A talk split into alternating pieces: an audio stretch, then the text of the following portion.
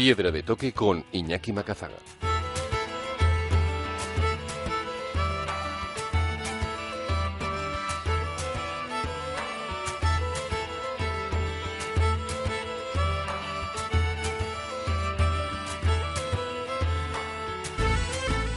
Aquí arranca Piedra de Toque, el momento de los viajes, la montaña y la aventura en Onda Vasca, con todos los contenidos accesibles en piedradetoque.es.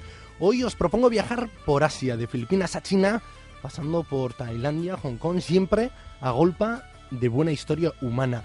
Nos guiarán el primer tramo de Piedra de Toque, el cineasta Joan Planas y la periodista Ana Salva a través de su proyecto buscandohistorias.com, con el que están recorriendo el sudeste asiático, retratando los países a través de nombres y apellidos. En su primera temporada han recogido 12 testimonios en seis meses, editados todos los domingos con un nuevo microdocumental sobre la vida de las gentes que se encontraban en el camino. Así conoceremos a Ding Tao, el vendedor de verduras que no descansa nunca, a Wang Hot, la tatuadora nanogenaria más vieja de la tribu Kalinga, o a Romeo, un pescador filipino. Después nos detendremos en China para recorrer Pekín, Xi'an, Hangzhou, Shanghai comparando el viaje que realizó Araceli Tamayo hace 30 años con el que acaba de realizar Alberto Durana. Una cultura milenaria protegida por múltiples culturas en un entorno único y por el que caminaremos despacio a través de estos dos viajeros. Por último, Kiko Betelu cerrará nuestro viaje sonoro con una nueva edición de La montaña desconocida, cimas y personajes que han marcado un hito en la historia del alpinismo, pero que ha caído en el olvido. Aquí arranca Piedra de Toque.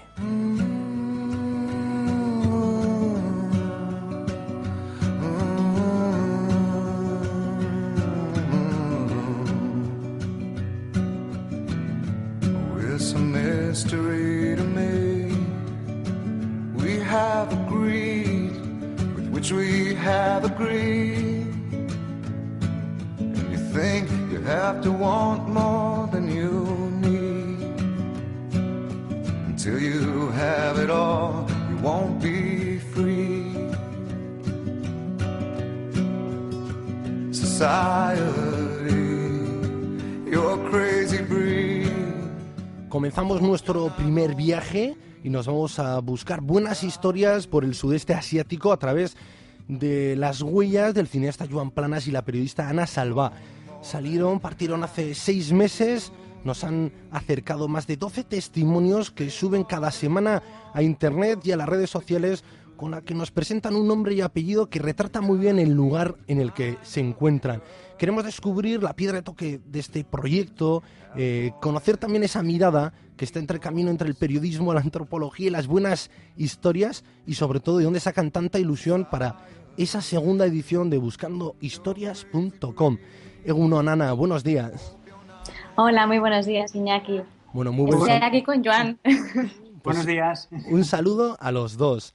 Eh, bueno, seis meses hace ya que partisteis con la ilusión de este proyecto, ¿no? Personal, profesional, que era viajar a golpe de buena historia en la que retratáis no solo vuestro viaje, no solo ese lugar, sino que nos presentáis un nombre y un apellido, pues con todos los sueños, todas las ilusiones de la gente que habita esos lugares que recorréis. Sí, sobre todo lo importante era contar historias más que el viaje. O sea, viajar, tenemos que viajar siempre para poder llegar a las historias. ¿no? O sea, lo que queremos es mmm, mostrar vidas que están uh, en todas partes. Mostrar vidas que además, eh, por lo que hemos comprobado, tienen mucho en común todas, ¿no? Al final, uno ya puede viajar a la última esquina del mundo que se encuentra alguien que tiene unos sueños eh, y unos ideales muy parecidos a los nuestros, ¿no? Así, eh, de las doce historias, a mí algunas que me han cautivado, bueno, casi todas, pero la del vendedor que no descansa nunca de frutas, ¿no? Y que esos mensajes finales, ¿no? De no busques ese riesgo, busca la paz interior. Yo creo que vosotros también os sorprenderá que da igual qué camino recorréis, que siempre al final acabéis conectando con gente con unos sueños muy parecidos a los nuestros.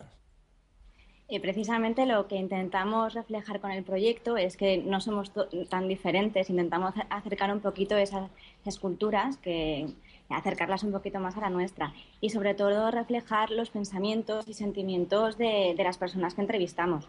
Le tenemos mucho cariño a esa historia que has comentado porque fue la primera vez que terminamos la entrevista y dijimos, eso es lo que queremos mostrar, ¿no? ¿Qué es lo que siente, qué es lo que piensa, qué, qué es lo que transmite a las personas que, que le escuchan?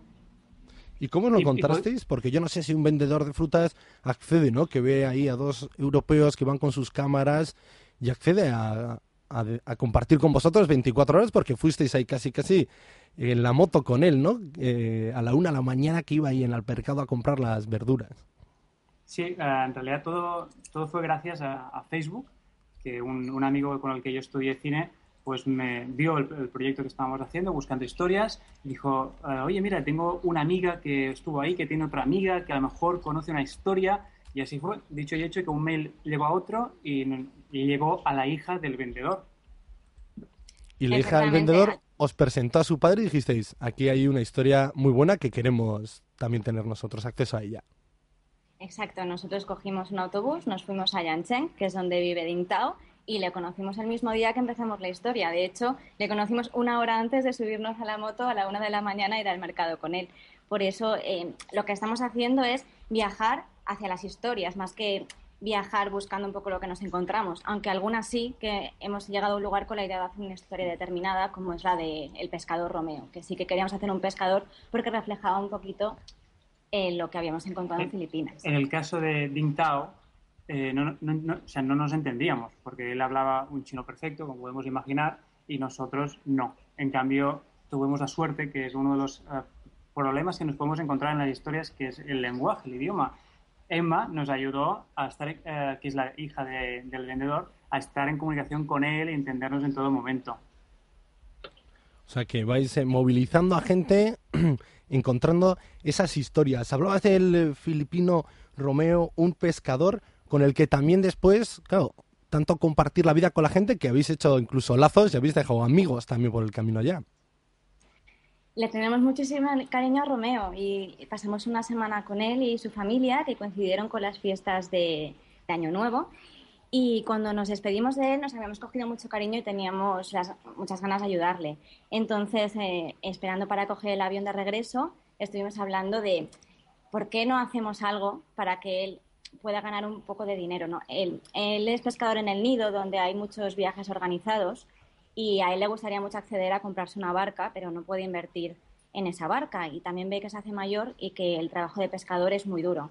Entonces pensamos en hacer una página web que se llama fishwithromy.com que la gente que quiera vivir la experiencia de ir a pescar con él y asegurarse de que es una historia real, que no es un pescador que intenta ganar dinero con los turistas, pues puede ir a pescar con él y así darle un empujoncito a que pueda invertir en esa barca que tanta falta le hace. O sea, que vais dejando, incluso ya apoyando a la gente que os encontráis por el camino. Y empezabais con Enrique Meneses y él os decía muy bien, ¿no? Es, el, es un tiempo de hacer locuras, ¿no? En el periodismo, que hay que arriesgar. En vuestro caso habéis arriesgado mucho. ¿Cómo estáis financiando este proyecto? Después de cada vídeo con el que me imagino que tendréis que trabajar a destajo toda la semana y no en, en una oficina, sino en ese restop donde os hospedéis en Filipinas o en China o en Hong Kong. Eh, siempre al final acabéis con ese mensaje, ¿no? Si os ha gustado esta historia, apoyadnos para poder contar nuevas, o bien descubriéndonos un tema, o bien ayudándonos pues con un pequeño granito de arena para autofinanciarnos. Eh, ¿Qué tal estos seis meses también? ¿Qué balance hacéis? ¿Habéis movilizado a mucha gente? ¿Ves que es una locura que cada vez va siendo más, más cordura que locura? ¿O no? ¿Seguís tirando de ilusión? Bueno, la primera temporada ha sido una, ha sido un proyecto autofinanciado que hemos ahorrado, eh, teníamos unos trabajos anteriores, eh, fuimos recogiendo dinero para, poder hacerlo. Y ahora en la segunda temporada hemos pensado en, bueno, ahora estamos haciendo una campaña de crowdfunding para poder financiar la segunda temporada y la vamos a hacer cerrada. La vamos a hacer cerrada porque después podemos ofrecer las historias. Pero cerrada, ¿qué quiere decir? Que no quiere decir que nadie la va a poder ver. Quiere decir que si una persona se vuelve mecena, o sea, aporta al proyecto, a partir de 5 euros podrá ver las historias que vayamos encontrando en esta segunda temporada. Muy bien, o sea que, ahí tenéis una vía por lo menos para seguir eh, alimentando esta locura y pudiendo desarrollarla en el tiempo. También uno se puede descargar ebooks, ¿no? Habéis dado con estas fórmulas que permiten el nuevo periodismo, que contáis las historias casi en directo a través de las redes sociales, compartiendo el lugar en el que estáis, compartiendo fotografías. Al final de la semana editáis en vídeo esa entrevista y la subís también a YouTube. Y además uno se puede descargar esa historia y con el making of del contenido. Mucho trabajo que yo creo que por 5 euros pues tampoco es una locura. Sí, la verdad es que es mucho trabajo. Si nos, o sea, la gente a veces dice, ¡ay, qué, qué bien! Ya me gustaría estar en vuestro sitio viajando. Nosotros decimos, hombre, si nos vieras trabajar casi todo el día, o sea, porque luego tenemos que dormir, a lo mejor no te haría tanta ilusión y tendrías tanta envidia. O sea, realmente hay mucho trabajo detrás que si algún día quisiéramos visitar turísticamente los lugares, pues deberíamos hacerlo eh, como turistas, porque realmente no podemos opinar de los lugares como son.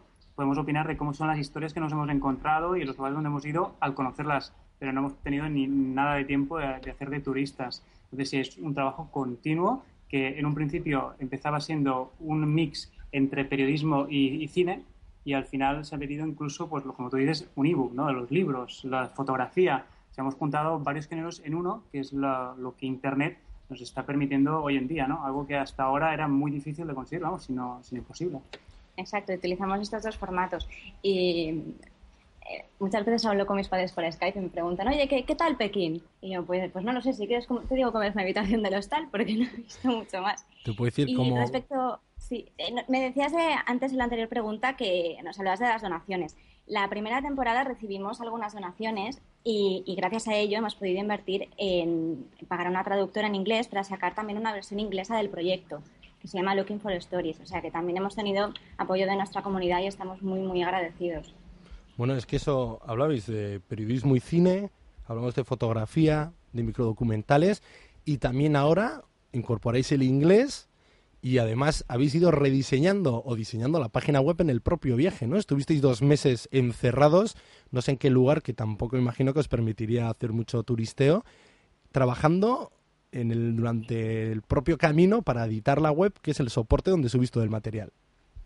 Sí, efectivamente. O sea, nuestra oficina es eh, movible, o sea, se mueve por todas partes. ¿Oficina itinerante? Sí, no. o sea, nuestra oficina es la, la, mesa de un bar, la, la, pequeña mesita del hostal que, que hemos conseguido, que conseguido regatear para pagar lo, mínimo. Sí, incluso un tren.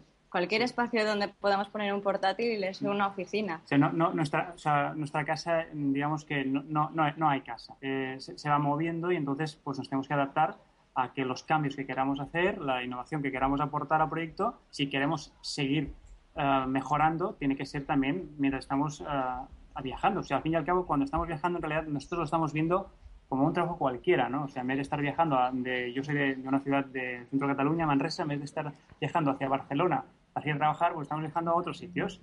Mm, realmente para nosotros, pues hombre, eh, Van Gogh es mucho más interesante en estos momentos que viajar a Barcelona, pero es lo mismo al final y aunque sí que es mucho más complicado el hecho de tener que estar trabajando de esta manera, ¿no? En lugares donde, hombre, muy cómodos no son, pero bueno, como es lo que nos gusta, es lo que nos, apasiona, lo estamos haciendo porque es nuestra pasión, eh, saber cómo son otras vidas, intentar entender cómo es el mundo a través de estas vidas, ¿no? Dar, entrar por un día uh, en, la, en, la, visión de otra persona, pues estamos encantados. O sea, no nos quejamos ni mucho menos y lo que queremos es seguir continuando y animando a que la gente eh, pues, pues si le gusta también, pues que aporte de, pues, con el crowdfunding, por ejemplo, ¿no? Y, también puede proponernos historias. Sí, sí, También cualquier ayuda es bienvenida. Hemos hecho historias muy buenas gracias a escenas que nos han enviado y tenemos otras muchas más que si conseguimos sacar adelante el proyecto, que pensamos por la ilusión que estamos poniendo, pensamos que, pues que sí. Tenemos muchas ideas para ir probando y las vamos archivando todas y por supuesto estamos encantados de recibir cualquier propuesta. Y que nosotros para nosotros la, página web es como es el escaparate o, o sea es realmente donde la persona va a disfrutar de la experiencia de conocer las historias. Entonces para nosotros era muy importante ir mejorándola. Y bueno, pasó una anécdota y es que ya hacía uno, yo creo que fue a partir de enero que dijimos, bueno, tendríamos que empezar a pensar en renovar la web porque la página web inicial o sea, el logo de Buscando Historias se terminó en el aeropuerto de, Rusia, esperando coger un avión. Uh, exacto, de Moscú, para, para ir a, China. O sea, fue, esto, fue todo un poquito en beta, teníamos un proyecto muy claro en nuestra cabeza, pero que desarrollarlo pues no era fácil hacerlo de mucho antes porque estábamos trabajando intentando ahorrar uh, para poder hacerlo, ¿no? Entonces todo ha ido, bueno, si quien haya hecho una empresa sabrá también que va todo cambiando mucho, las decisiones pues van, van variando y uno tiene que saber adaptarse. Entonces, en enero que empezamos ya a pensar un cambio, yo había hecho una prueba de diseño y cuando ya estábamos a punto de publicar, al cabo de un mes que había estado trabajando en esa página web, me di cuenta que no, no, no, era el resultado que queríamos, que no iba a dar la experiencia que tenía que dar y un mes de trabajo lo, lo, eliminamos, que en realidad nos sirvió de experiencia para la siguiente página web, ¿no? Sí, que lo multiplicamos después por dos, que es lo que tardamos en la segunda web que está ahora disponible. Vimos que lo que queríamos eh, era algo más arriesgado, pero que teníamos que arriesgar para, porque eso realmente la página web es lo que nosotros, eh, es lo que estamos entregando al público, ¿no? Y es donde el público realmente va a ver un trabajo que, que nosotros esperemos que lo vea bien y que tenga una buena experiencia. Así que esa, bueno, es la, yo estuvimos encerrados durante dos meses solo por la página web, porque además somos autodidactas y aquí lo, intentamos hacer todo para no gastar ni un duro. Me parece más que no lo tenemos. esto del autodidacta parece que suena un poco como a hippie, ¿no? Y es que viajáis con lo opuesto, pero tiene otra lectura, que me parece que hay que ser muy, muy, muy profesional, porque para trabajar en ese contexto, hombre, pues viajar lo que tú decías, Manresa-Barcelona no es lo mismo que estar, ¿no? En un tren que nunca sabes cuándo vas a llegar a tu casa, cuando llegues a tu casa, pues es un pequeñito hostal, editar esos textos. Yo creo que ahí estáis también poniendo un poco a prueba toda vuestra destreza de buscar una buena historia que os permita también conectar con vuestro público y luego editarla muy bien. Y encima hacerlo todo en tiempo real, porque encima os proponéis que cada domingo una historia por temporada. Eh, no sé si, si eso lo teníais en cuenta también. Cuando Enrique Mereso os decía que era el tiempo de las locuras, eh, pensabais que ibais a llegar a poneros tan en límite eh, tanto vuestras fuerzas físicas como la capacidad luego de redactar bien, de sacar buenas fotos y de editarlas. Es que precisamente entrevistamos a Enrique porque, porque era un loco.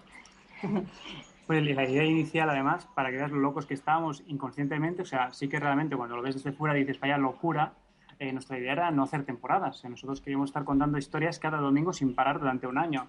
O sea, era un poco, o sea, hasta que vimos que nos, nos fallaban las fuerzas, que teníamos que dormir. Había un mes donde solo dormíamos cuatro horas al día y efectivamente nos dimos cuenta que estábamos haciendo un poco la locura. Pero bueno, era un reto, lo, lo hicimos, lo, lo, conseguimos, demostramos que se puede hacer.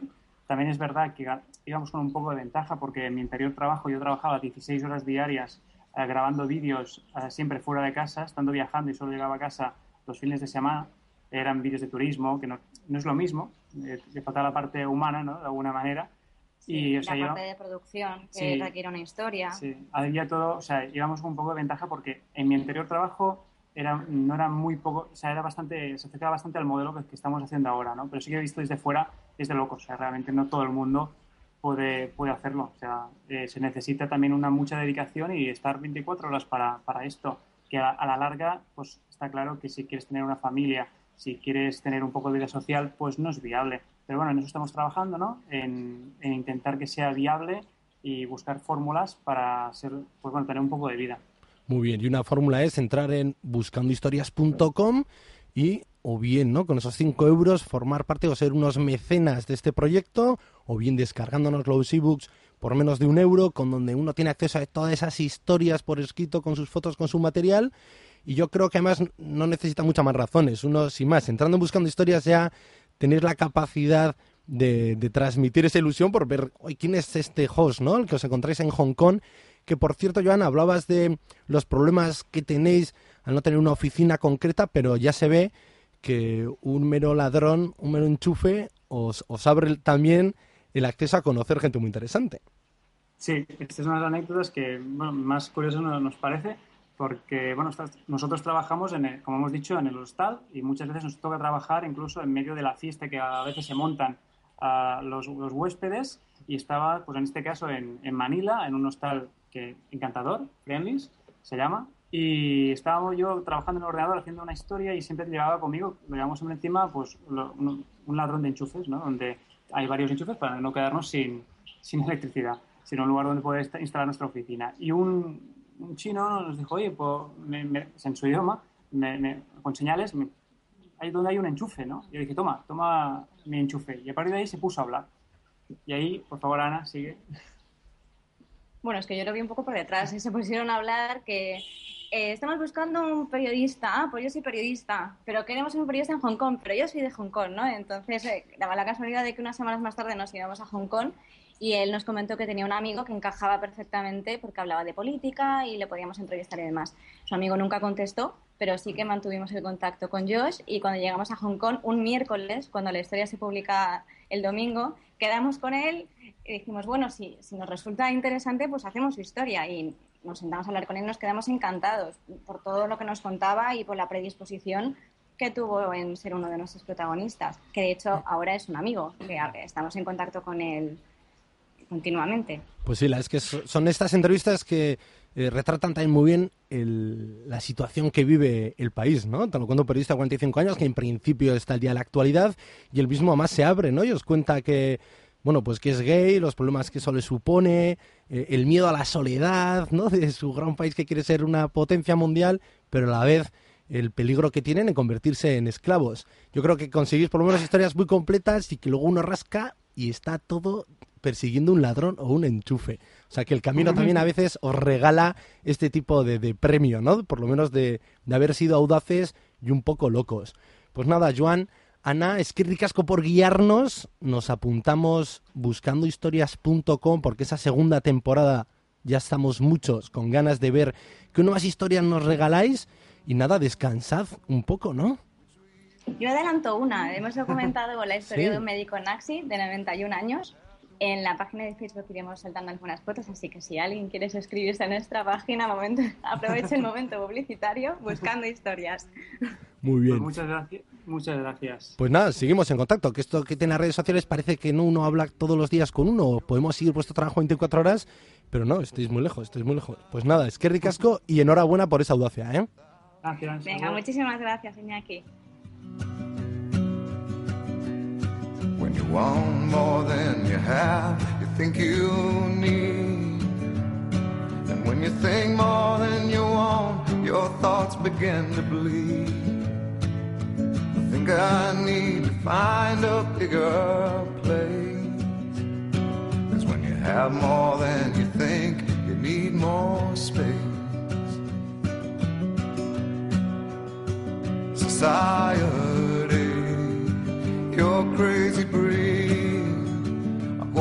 not lonely without me. Society, crazy indeed. I hope you're not lonely without me.